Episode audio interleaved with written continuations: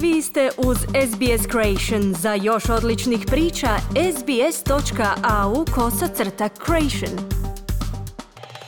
Australski program useljavanja igrao je, a i sada ima ključnu ulogu u gospodarskom rastu zemlje, koji je prije udara pandemije bio gotovo neprekidan tijekom tri protekla desetljeća. No zbog zatvaranja granica i mjera zatvaranja i izolacije širom svijeta, očekuje se da će ukupni broj useljenika u Australiji za tekuću financijsku godinu, što uključuje i privremene i trajne useljenike, biti niži nego što je to bilo u dugo vremena. Istraživači kažu da bi to moglo prouzročiti lančani demografski efekt koji bi mogao potrajati neko vrijeme, a Australija će se morati uvelike osloniti na useljenike kako bi došlo do obnove nakon što pandemija prođe. Demografkinja Australskog nacionalnog sveučilišta Liz Allen kaže kako su zemlji potrebni useljenici kako bi preživjeli sljedeću fazu svoga budućeg djelovanja i razvoja. At present, we have an aging population. We have more people retiring from the workforce than entering the workforce, which means... Imamo problem starenja stanovništva. Više ljudi odlazi u mirovinu nego što ulazi u radnu snagu. To znači da imamo manje ljudi u sredini, da tako kažemo, u radnoj snazi koji doprinose našoj poreznoj osnovi koja plaća naše vitalne usluge – ceste, infrastrukturu, bolnice i škole. Ona dodaje kako bi upravo povećano useljavanje u Australiju pomoglo u popunjavanju nedostataka radno sposobnog stanovništva. Očekuje se da će australski program useljavanja za 2019. i 2020. biti daleko niži od 160 tisuća osoba koliko je prvotno odredila savezna vlada. Glasnogovornik vršitelja dužnosti ministra za useljavanje Alan Tudge rekao je da će COVID-19 očito imati utjecaj na realizaciju programa useljavanja za ovu financijsku godinu. It is still too early to say what the final outcome will be.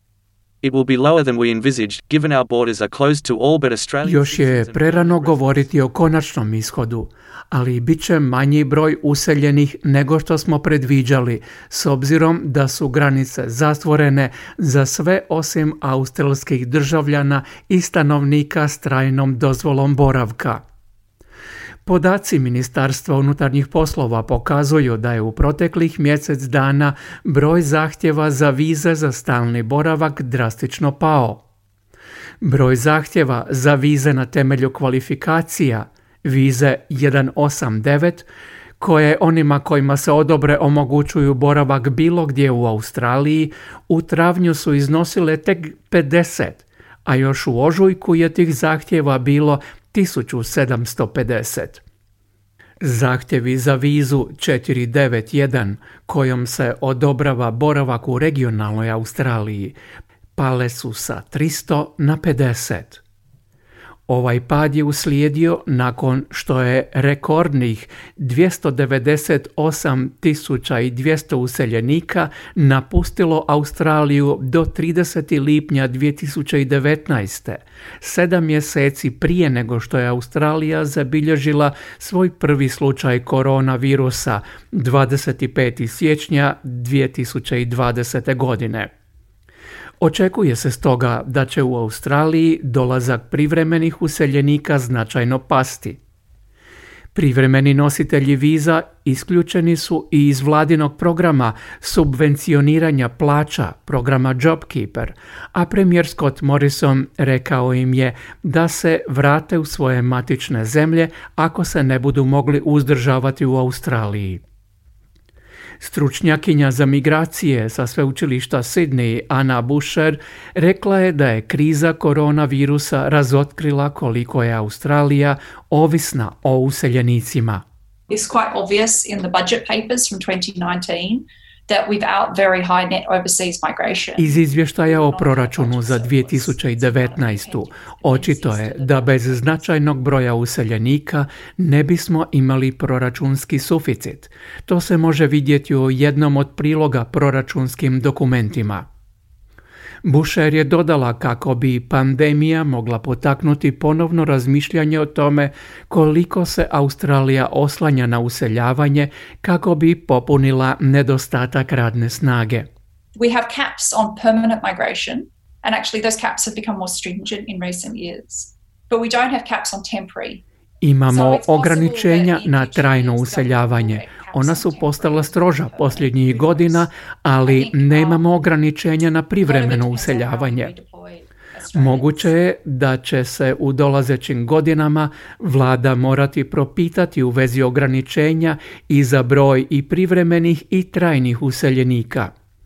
Puno toga ovisi o tome kako ćemo preustrojiti i ponovo zaposliti radno sposobno stanovništvo Australije.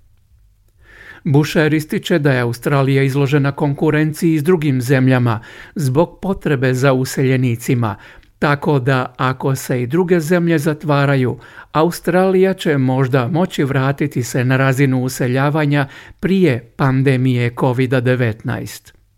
Ekonomisti tvrde da će pad useljavanja imati značajne gospodarske posljedice za oporavak Australije nakon koronavirusa. Naime, useljenici su, kažu oni, radnici, porezni obveznici, potrošači i važni sudionici stambenog tržišta. Mnogi ekonomisti vjeruju da su pokretači niza inovacija, kao i pokretači povećane produktivnosti. Izvršni direktor instituta Grattan John Daly kaže da rast stanovništva i gospodarski rast idu paralelno, a useljavanje je pri tome ključni faktor. On je pojasnio kako je stvarni gospodarski rast u Australiji u posljednjih nekoliko godina iznosio 2 do 2,5%. Od toga gotovo 1% je rezultat useljavanja. Činjenica je, pojasnio je Daily, da svake godine bude 1% više ljudi rođenih u inozemstvu koji dođu živjeti u Australiji nego prethodne godine, što je 1% rasta ukupnog stanovništva zemlje. Kada je porast stanovništva 1%, to znači povećanje BDP-a od 1%. Daly je upozorio kako su ekonomski oporavci uvijek spori, a šok vrste kakvoj sada svjedočimo znači da će gospodarstvu vjerojatno trebati nekoliko godina da se potpuno oporavi. On kaže da će to u Australiji biti naglašeno činjenicom da će biti manje useljenika. Many quarters over the last couple of years, Australia has had almost no economic growth apart from the growth in population. And of that growth in population, about u mnogim dijelovima privrede u posljednjih nekoliko godina Australija nije imala gotovo nikakav ekonomski rast, osim rasta stanovništva, a taj su rast u oko dvije trećine činili useljenici. Tu je i dodatni problem – Doktorica Liza Allen kaže da dok su Australiji potrebni useljenici za obnovu društva nakon pandemije, oni bi možda mogli otići u druge zemlje. At the moment we have a substantial amount of temporary migrants in Australia who are not being supported who are not being Trenutno imamo veliki broj privremenih useljenika koji nemaju nikakvu pomoć i za koje se ne brine na način na koji mislim da bi svi odnosi trebali biti uređeni, a to je da su recipročni. Mi kao nacija puno uzimamo od migranata. Migranti su u osnovi porezni obveznici i oni plaćaju svoj boravak. Trenutno su mnogi od njih izgubili posao i to upravo ti privremeni useljenici. Australija se ovdje ne susreće samo sa svojim međusobnim odnosima i unutarnjim problemom. Allen upozorava da bi Australija mogla prestati biti privlačno mjesto za useljavanje, što bi za uzvrat utjecalo na njezinu sposobnost da izdrži sljedeći gospodarski ciklus.